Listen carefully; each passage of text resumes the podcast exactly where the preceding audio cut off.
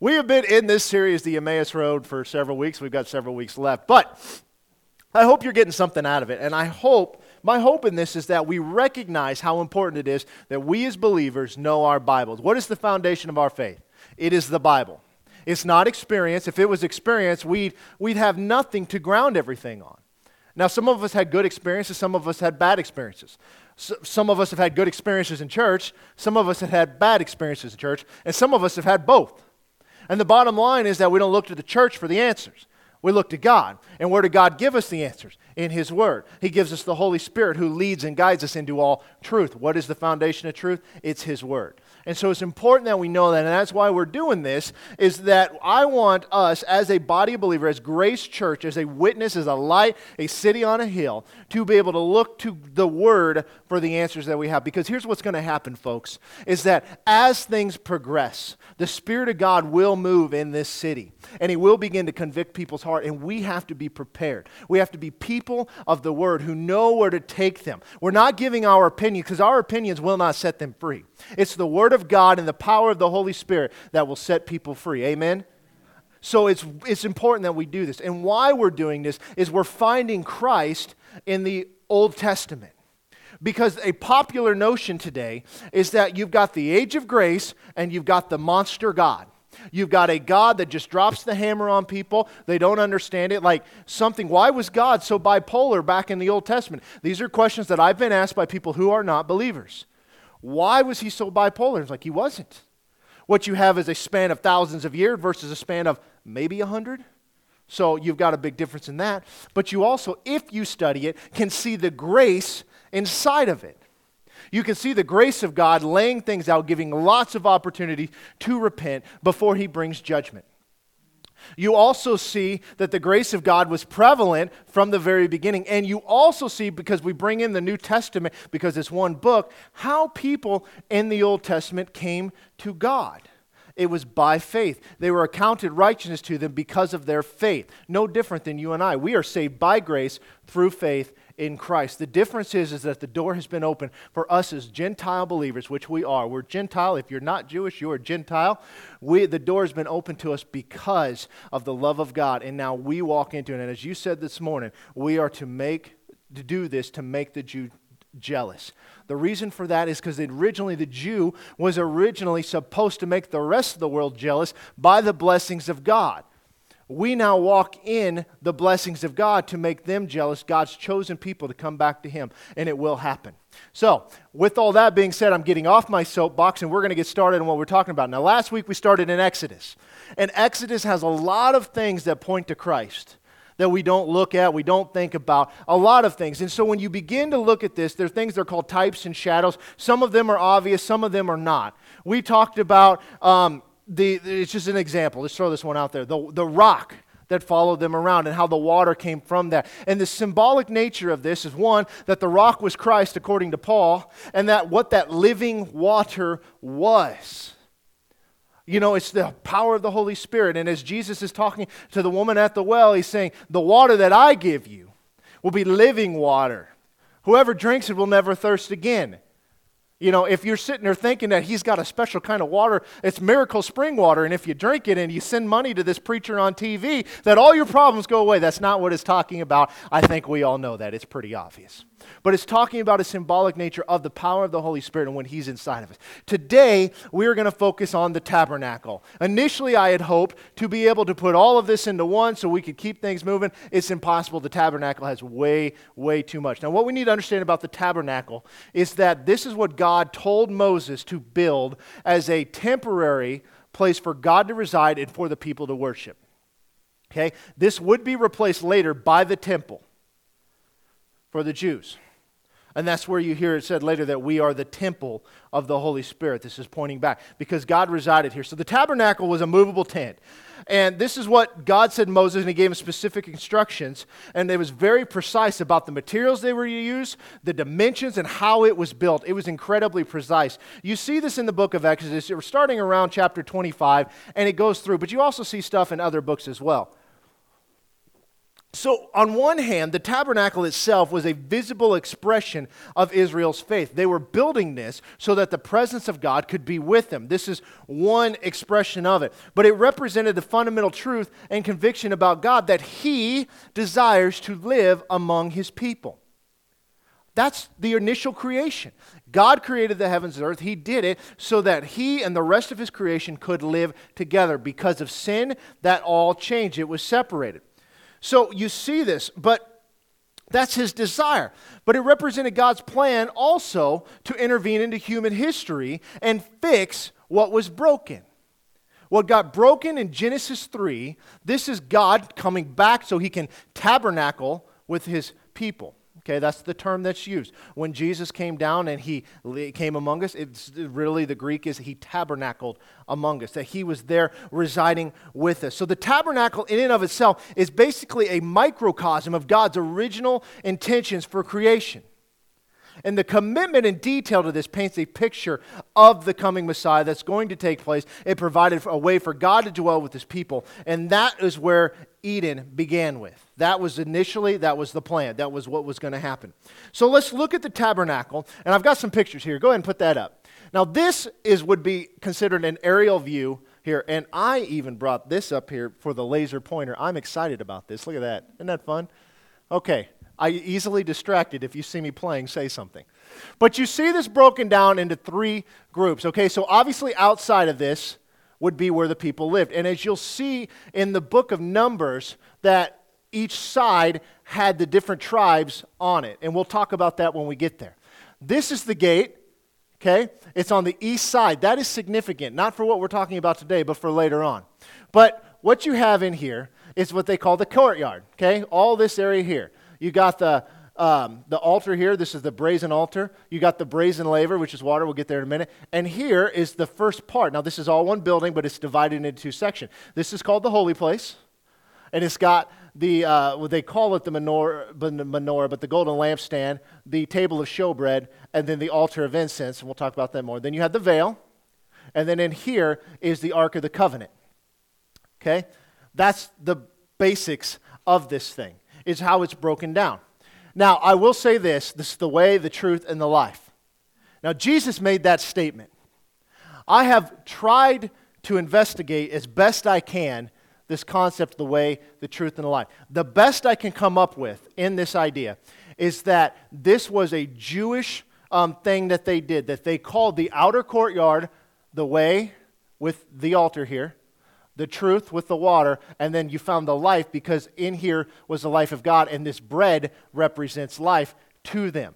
Now, I will not say that dogmatically because I can't find good, strong sources but it is at least something to consider and is something to think about. It's very interesting that when Jesus said, I am the way, I am the truth, I am the life, no one comes to the Father but by me. That would have spoke very loudly to a Jewish audience if that's 100% accurate. So I'm giving it to you as food for thought, um, but that's all I'm going to leave it, leave it as. So when we look at the courtyard, this is the main access to the tabernacle itself, okay? The tabernacle is this part right here. It's got this, this gate here on the east side. And so the priests would receive these offerings. They would bring in these sacrifices, the Israelites would, and the priests would receive them, and then they would bless the people. They would offer the sacrifices on this altar, these being the animals or whatever it was. And then the bronze laver would be where the priests could wash their hands and feet ceremonially. The holy place, as I just said, contained those three things you know, but only the priests could come here. So in this place, anybody could be. The priests did the jobs, but only the priests could come in here. And so you've got those three things, which we'll talk about in more detail.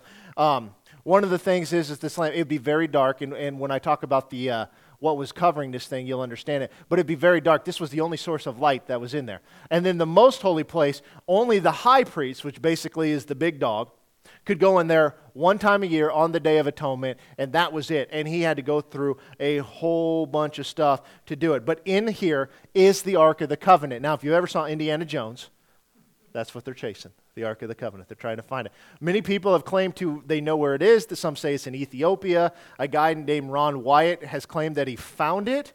Um, I think the Jews are claiming to possess it. I don't even know. Um, we don't know. We don't care. The Ark of the Covenant, as far as we're concerned, is irrelevant, other than be pretty cool to see. So, anyway, so this is it. So let's talk about this courtyard. This whole thing. Oh, go ahead and go back. We'll get there. You stay with me. I'll tell you when to switch. This courtyard here, this whole thing would be kind of considered the courtyard. But the whole thing in and of itself um, was 50 cubits by 100 cubits. And this is how God told him to lay it out specifically. Now, a cubit, depending on the measurement, they would go from your elbow to your finger. Most of the time, they say it was 18 inches. It could be up to 24 inches. There's not a strong measurement. So, estimates, it's 75 feet by 150 feet. That's what we're saying. So, it's a big area.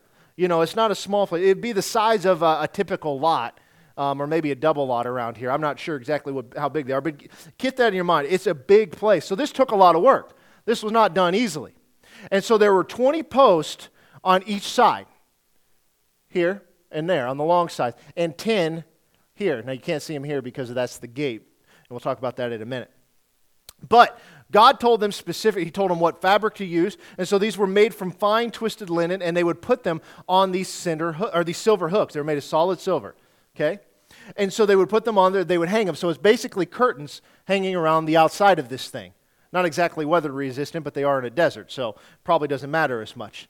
And the gate on the east, this east side here was it was 20 cubits wide, so 30 feet roughly. And so inside the courtyard, you have this bronze altar, and then you have this brazen laver. So go ahead and go to that next picture. This altar was seven and a half feet by seven and a half feet, which makes it square. Okay? It was hollow in the bottom. It had this, we assume, this grate on top. It had some sort of thing. And they would put fire in the bottom, and that's how they would burn things. They'd have rings on it, and they'd put these poles through them. And they didn't stay there all the time, but they were available because the tabernacle was meant to be mobile. It was moved. They moved it all over the desert as, as they went. And so, what would happen is that a priest, or somebody would bring a sacrifice, the priest would inspect it and he had to inspect it to make sure it had what? No flaws, nothing wrong, had to be perfect. And once he did that, they he put his approval on it. They the one whoever brought it would actually lift the animal up onto this altar. Now, imagine if it was like a cow. Okay, it was a lot of work. I mean, this is they did not have hydraulic systems or uh, maybe they built a ramp. I don't know. But I mean, it would be heavy, whatever that they were, they were doing. And so, what would happen is that the individual and the priest would help. They would bind the legs of this animal to these horns. You see these horns kind of hanging off the side? The picture's a little fuzzy, but um, those were used to tie the animals to. Now, those horns are significant because they symbolize power. And you'll see them in other different things. And the, the horns symbolize God's power over life and death and were points where the blood sacrifice would be sprinkled. So after he would sacrifice the animal, they would do this over why? Because this animal was representing the individual and this was god's power holding down what was being sacrificed. So whoever brought the sacrifice the individual would after he's up there after he's tied he would put his hands on the animal's head while the priest sacrificed it.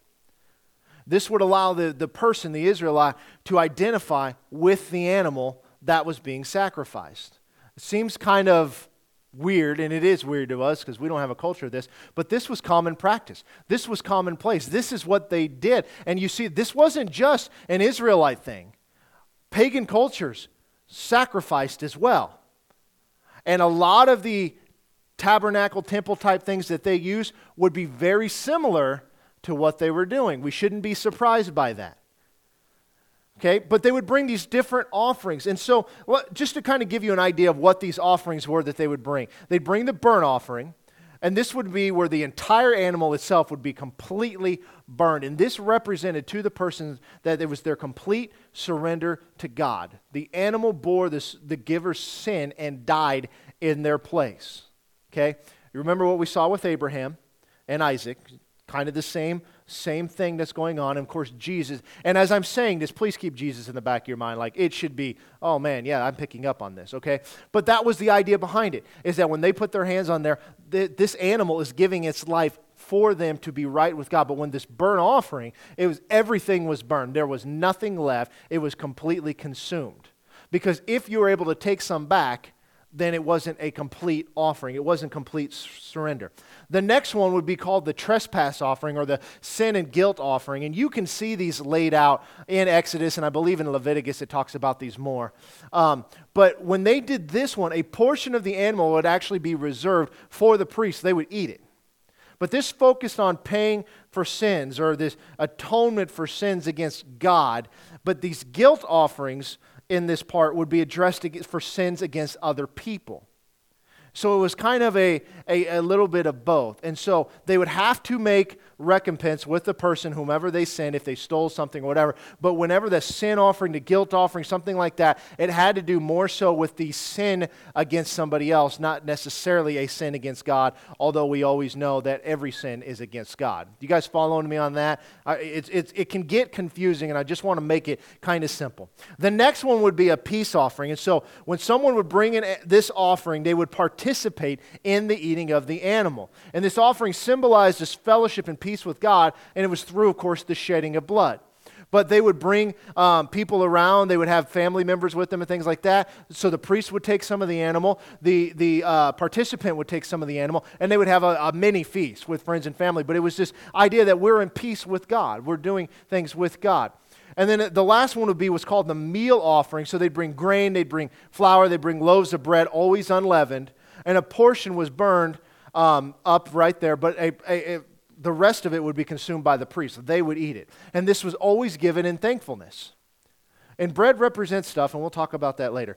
But it was always in thankfulness. So a lot of these, you've got the burnt offering, which, which was the idea is that something had to be totally consumed and destroyed in order to make them right with God. And then you've got the sin and the trespass offering, where it's like we're trying to get right with our fellow man. But the other ones were more so because I love God, because I want to you know? So that's what they would do. And so i just kind of picture that these priests out there slinging these animals up doing this stuff burning them all of that kind of stuff. They would consume part of it uh, at different times depending on what it was. But there were strict rules and strict guidelines. I mean everything had to be followed to a t.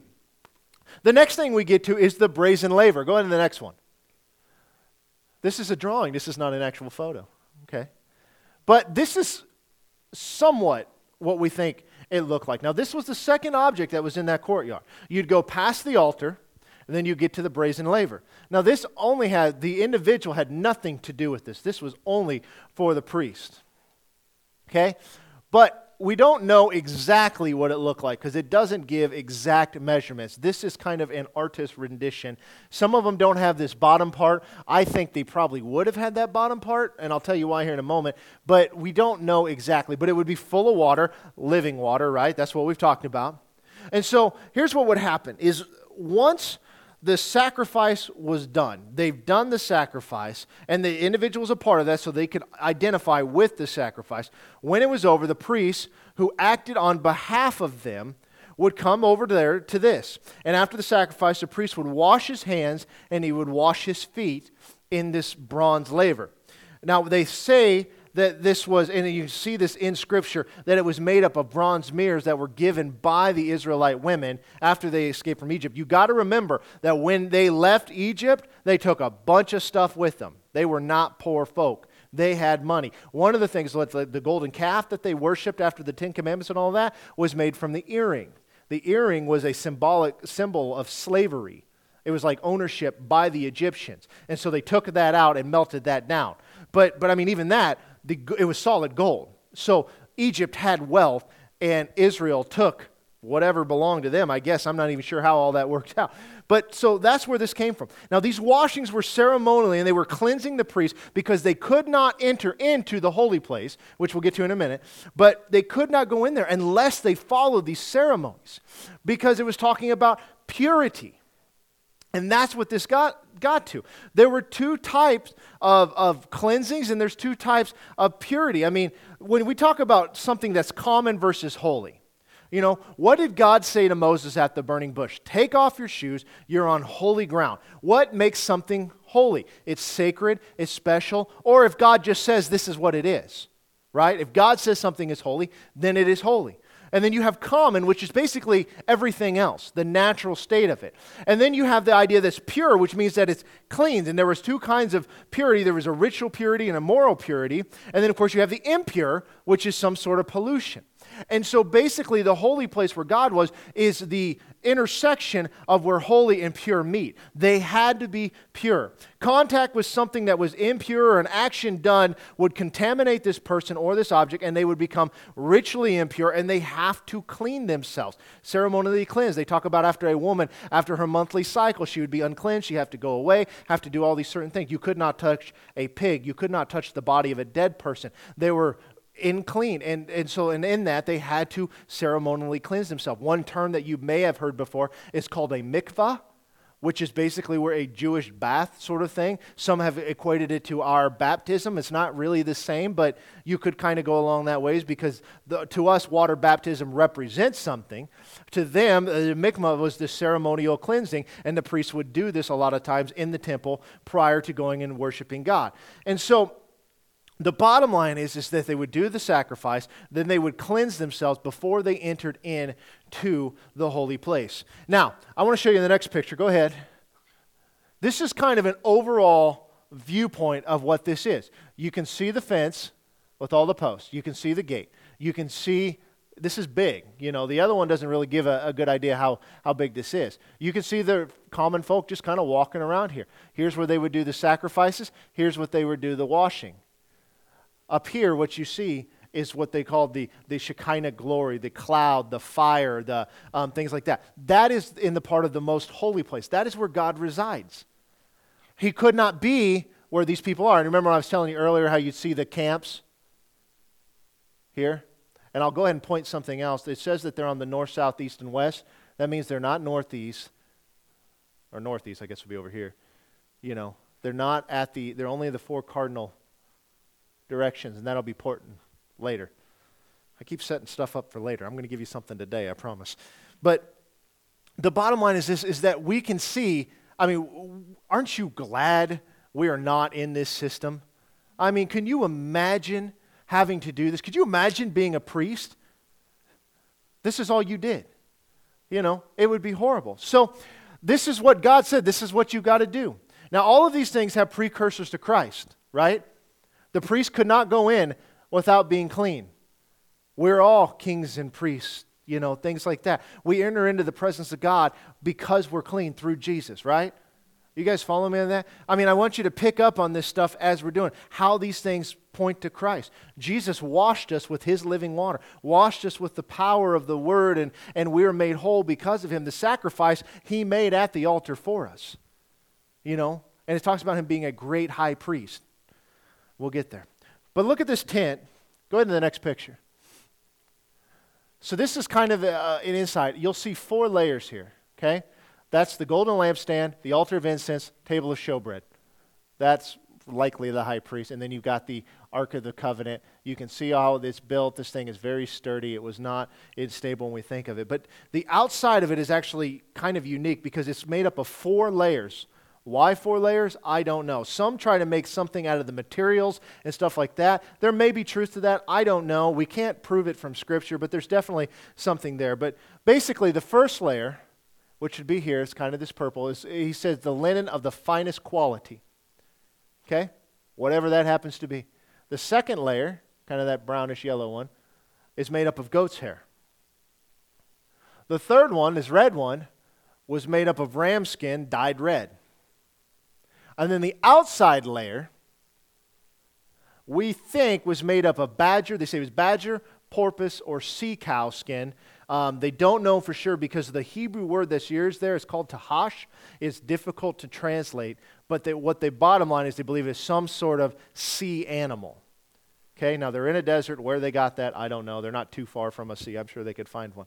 But that's, that's what this is. And so that outside one would protect it, obviously, sea skin, you know, the skin of a, uh, a, a water animal is going to keep the rain and the elements and all that. But you can also see why it'd be very dark in there. There's no windows, there's no skylights, there's no nothing.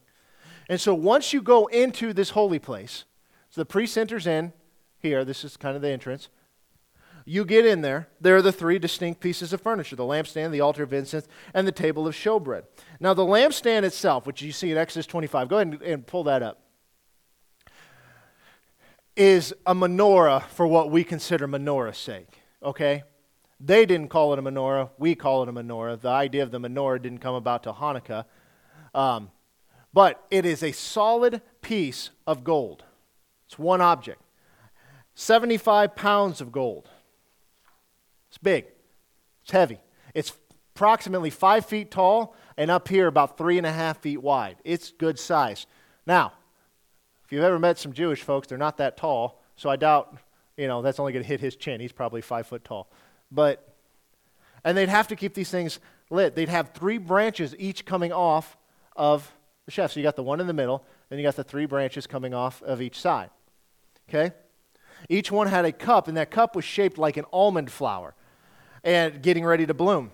And they would be filled with this very high quality olive oil that would be brought as offerings to the tabernacle. Remember, they brought their offerings there, their tithes and their off things like that. They would bring them there to continue this operation to keep this thing. These lights had to burn 24 7. They could not go out. With all the layers on the outside of it, this is the only source of light. This is it. Remember what Jesus said, I am the light of the world? These are the lights that he's talking about. He's talking about that I am the light. I am the light giver. And this is what this is why I could never burn out. And there is something with Hanukkah, just so you know, about how they, uh, uh, I can't remember who they were at war with, but something. Who was it?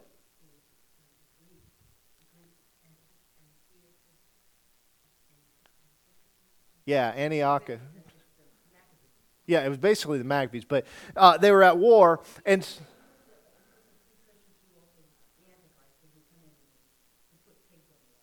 Okay.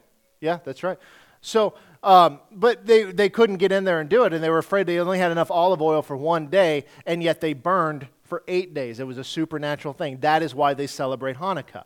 That's what they call it, the eight crazy nights or whatever you want to think that was Adam Sandler actually who said that but but but I mean it was the eight nights of Hanukkah that's what it was is that these this thing did not burn out they'd have to do this twice a day they'd fill it in the morning they'd fill it in the evening and they have to keep them lit at all time so that's that. Then you get to the table of showbread, which is the next one, which is this table. Okay? It's, again, it's made of acacia wood, which was a prevalent wood in that area. They didn't have oak, they didn't have walnut, they didn't have cherry, they had acacia wood. Now, God told them to use that. Is there something significant, symbolic in the wood? Yeah, maybe. But the one, bottom line is, is the area has lots of acacia wood. So it was three feet long, and one and a half feet wide. So it wasn't really all that big. It sat about two feet off the ground. It'd be an oversized coffee table. And um, it had the rings in it, just like the, the, all their altars do for the poles. That way, if they have to move, they can move.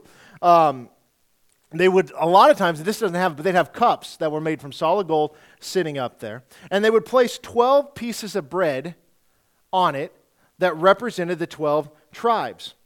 This is another visual reminder of the covenant that God made with Israel. God promised them that He would be their God and they would be His people. Israel promised to be faithful to God and keep His commandments. Bread and the making of bread are very important metaphors in the Bible because in the Old Testament, people would seal these covenants with a meal. And this meal formalized the agreement and it bound them in a close relationship. And so every week during the Sabbath, the priest would replace this bread and they would simply eat it. It was dedicated for God's priests. They would eat this stuff. And so, in doing the priests were doing were representing that the 12 tribes of Israel were in covenant with God by having a covenant meal with God. Now, we can look at this something similar to our communion practice. It's similar in state, but this is something that we do. So the Israelites considered bread as life giving and sustaining, and but they understood that God is the ultimate source of bread and all of life.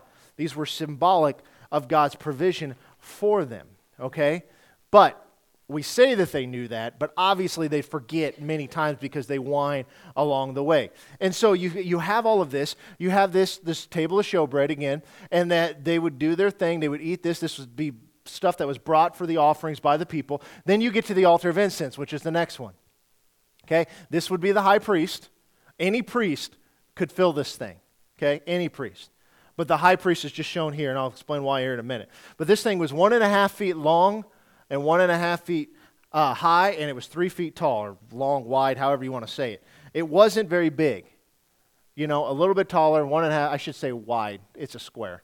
Okay? You see the poles, same thing. Why? So they can move it when they have to.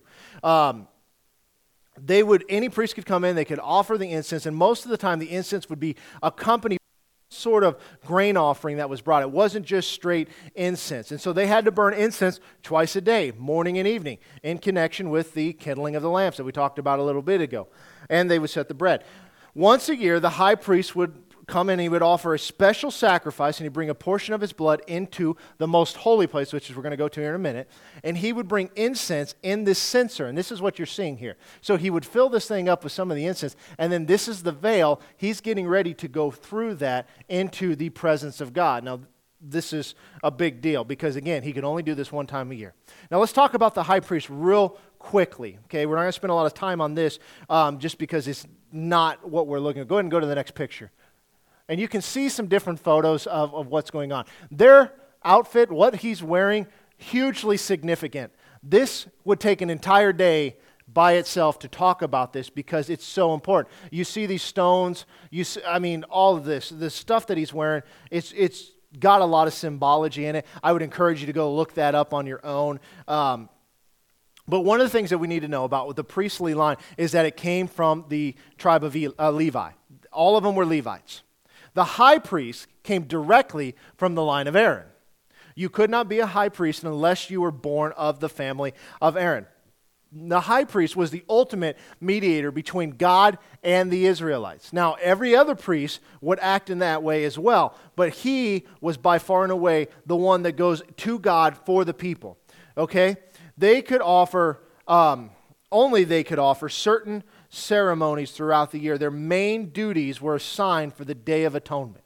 He would help with the other sacrifices at times, things like that, but it was primarily for the Day of Atonement. And the sacrifices and prayers given on that day could only be done by the high priest.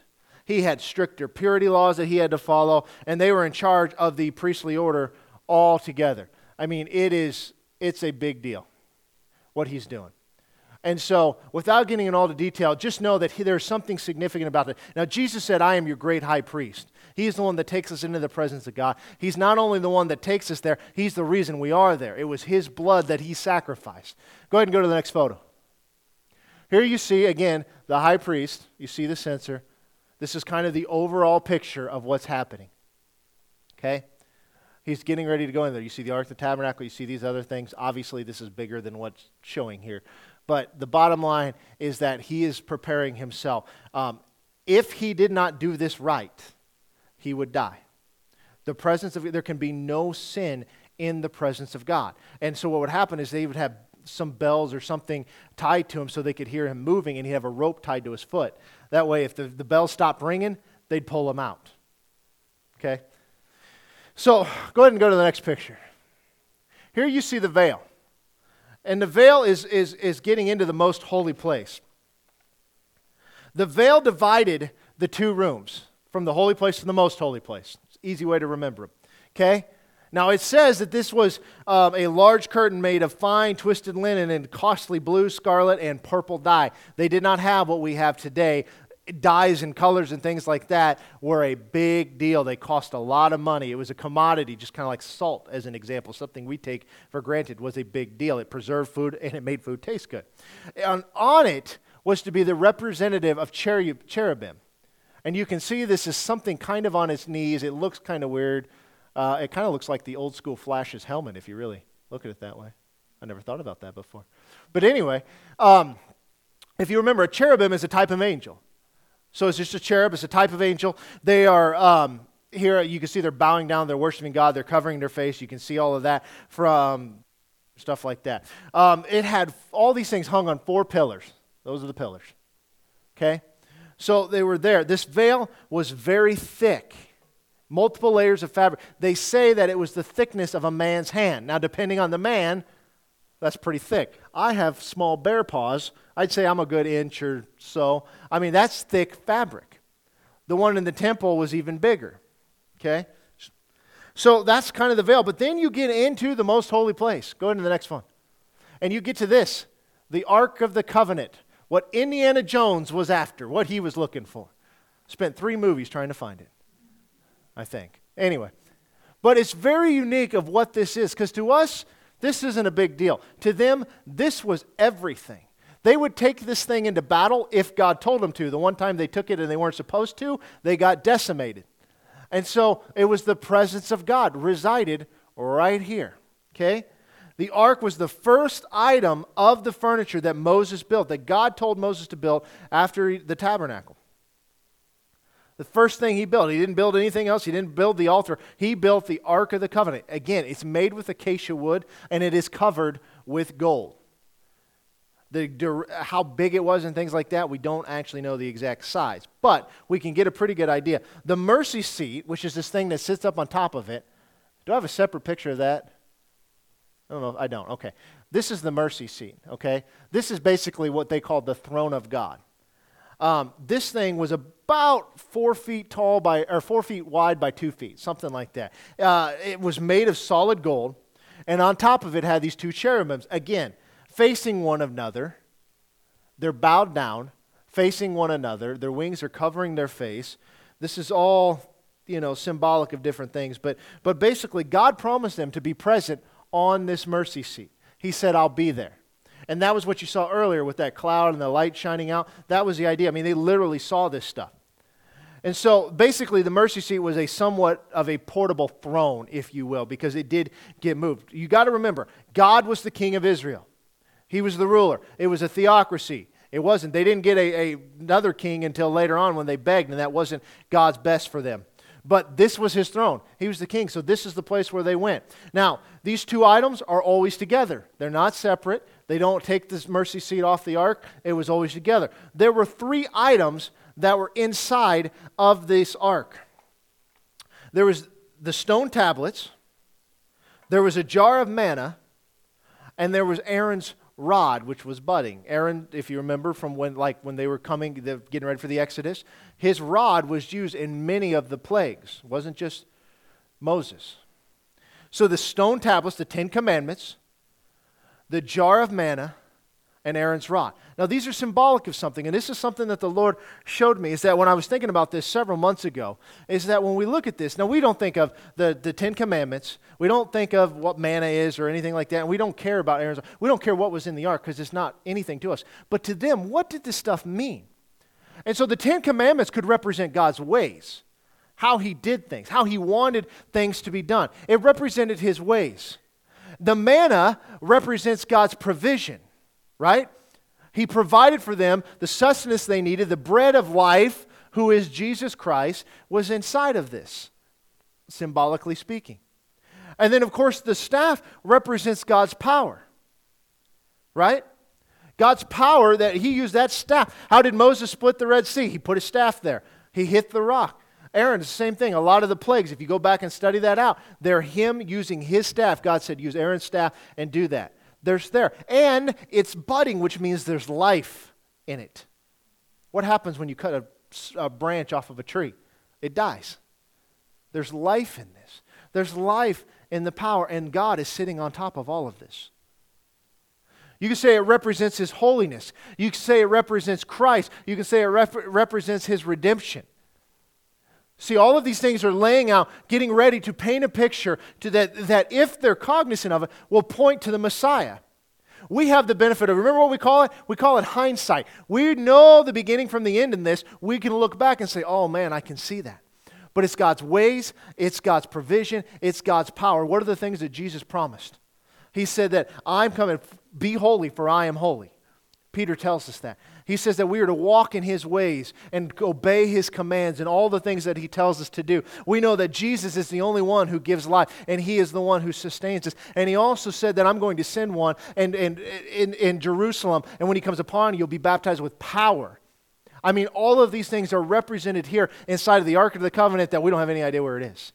It would be cool if they found it and that stuff's still in there and that, that rod's still budding. I mean, and manna's not moldy. I mean, it would be cool. But all these things come together. How do we put the pieces together of how Jesus fulfilled all of these things? we go to Hebrews chapter 9. Hebrews chapter 9. We're going to read chapters 9 and chapters 10. I've got it up on the screen for you. We're almost done. Hebrews 9 and Hebrews 10.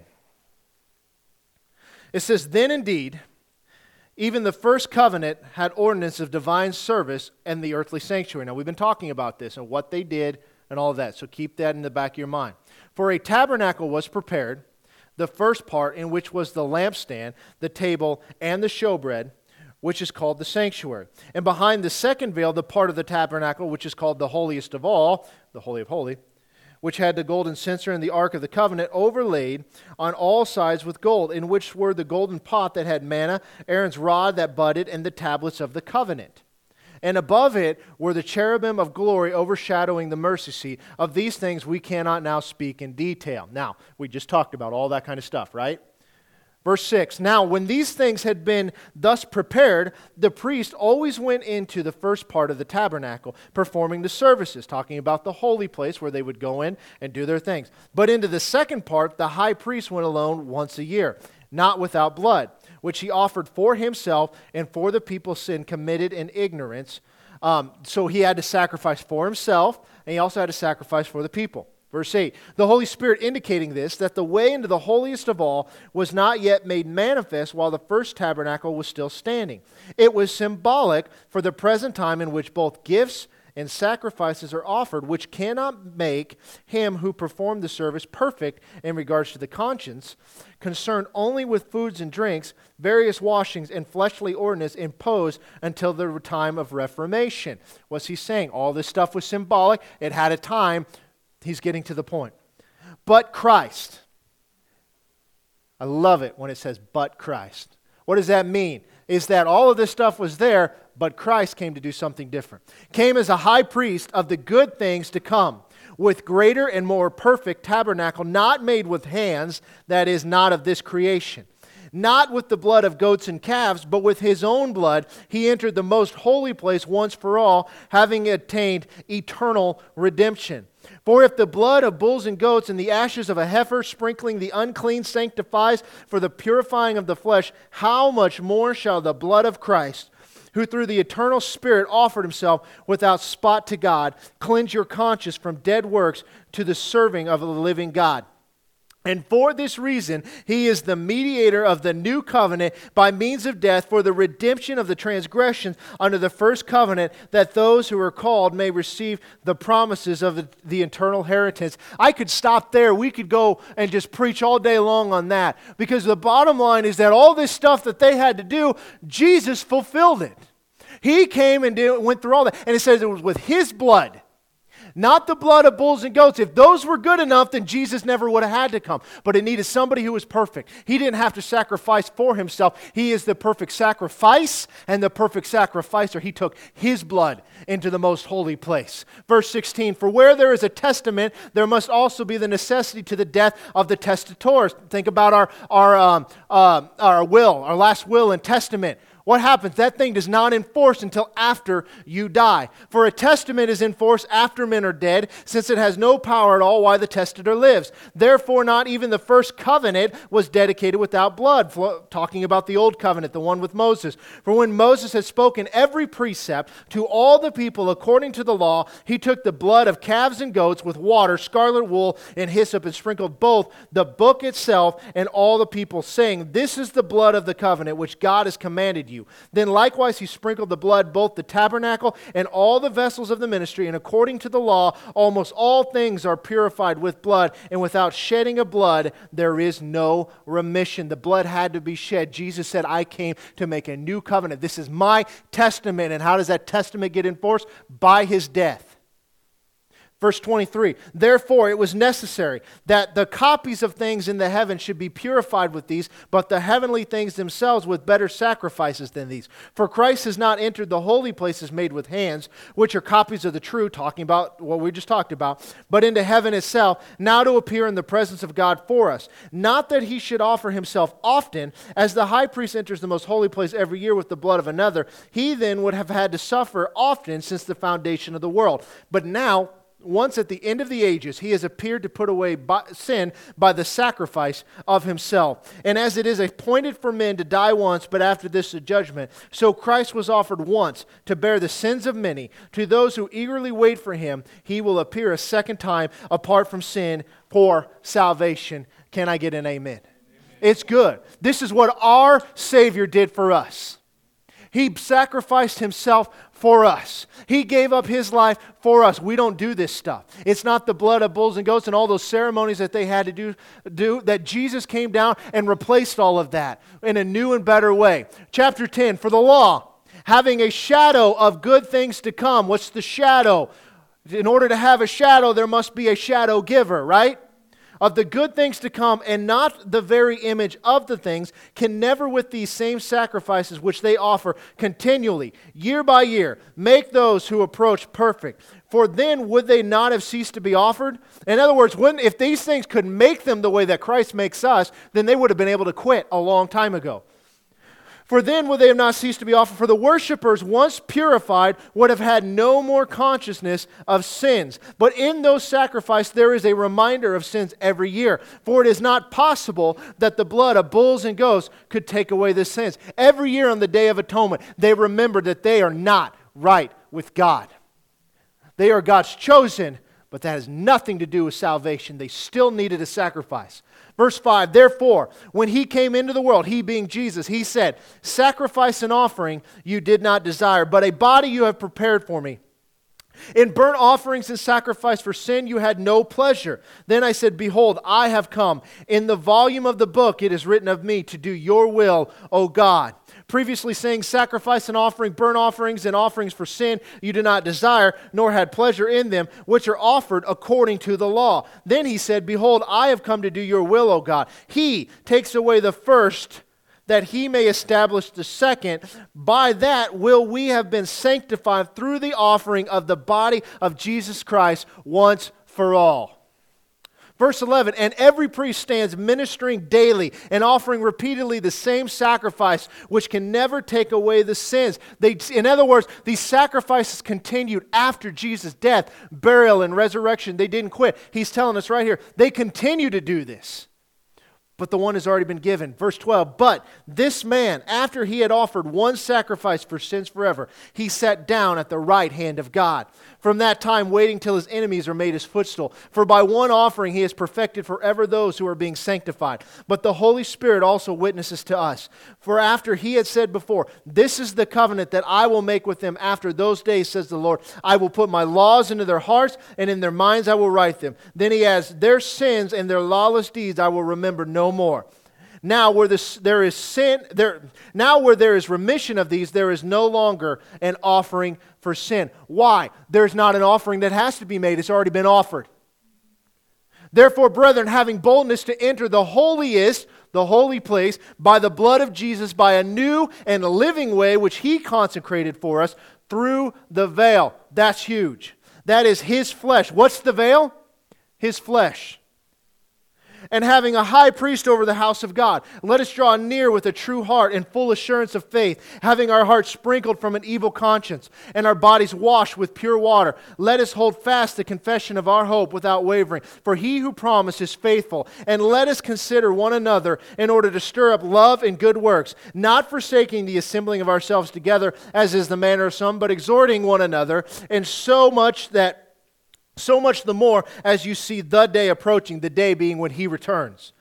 Verse 26 For if we sin willfully after we have received the knowledge of the truth, there no longer remains a sacrifice for sins, but a certain fearful expect, expectation of judgment and fiery indignation will devour our adversaries. What is this talking about? When you've received that knowledge, don't go back to the way you were. Don't go back to the sacrifice. That's what he's talking about. He's talking to Jews here. He's saying, Look, those sacrifices are all for naught. I'm giving you the knowledge of the truth of the gospel of Jesus Christ, the one who sets people free, the one who makes them free from the bond of sin, from the bond of Satan, from the bond of hell. That he came here that we can live with him forever. And they say, I give you this, and you go back to that. Don't do it. There's no more sacrifice for sins.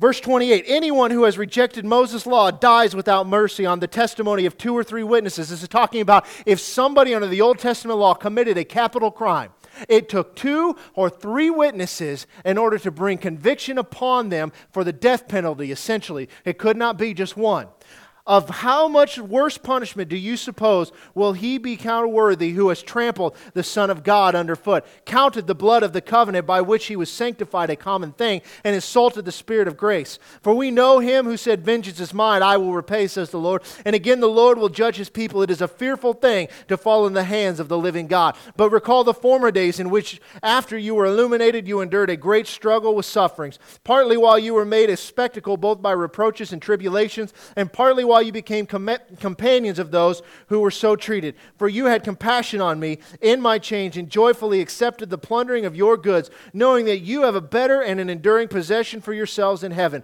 Therefore, do not cast away your confidence, which has a great reward. For you have need of endurance, so that after you have done the will of God, you may receive the promise. For yet a little while, and he who is coming will come and not tarry. Now the just shall live by faith, but if anyone draws back, my soul has no pleasure in him. But we are not those who draw back to perdition, but of those who believe to the saving of the soul. This is everything we just read in Exodus in two chapters.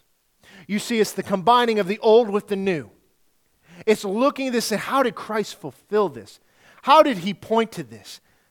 If you remember last week, I talked to you, is if you read your Old Testament, the Jews look back to the Exodus event. This is the, the, the cornerstone, if you will, of everything that God did for them. He set them free for slavery and He sends them on this path into the promised land. Now, compare that with Christ. Imagine, if you will, that as the Israelites come up on the Red Sea, what's going through their mind? We're dead. What do you think that the Egyptians thought? They're, oh, we got them now. There's nowhere to go. But what did God do? He came and He split the sea.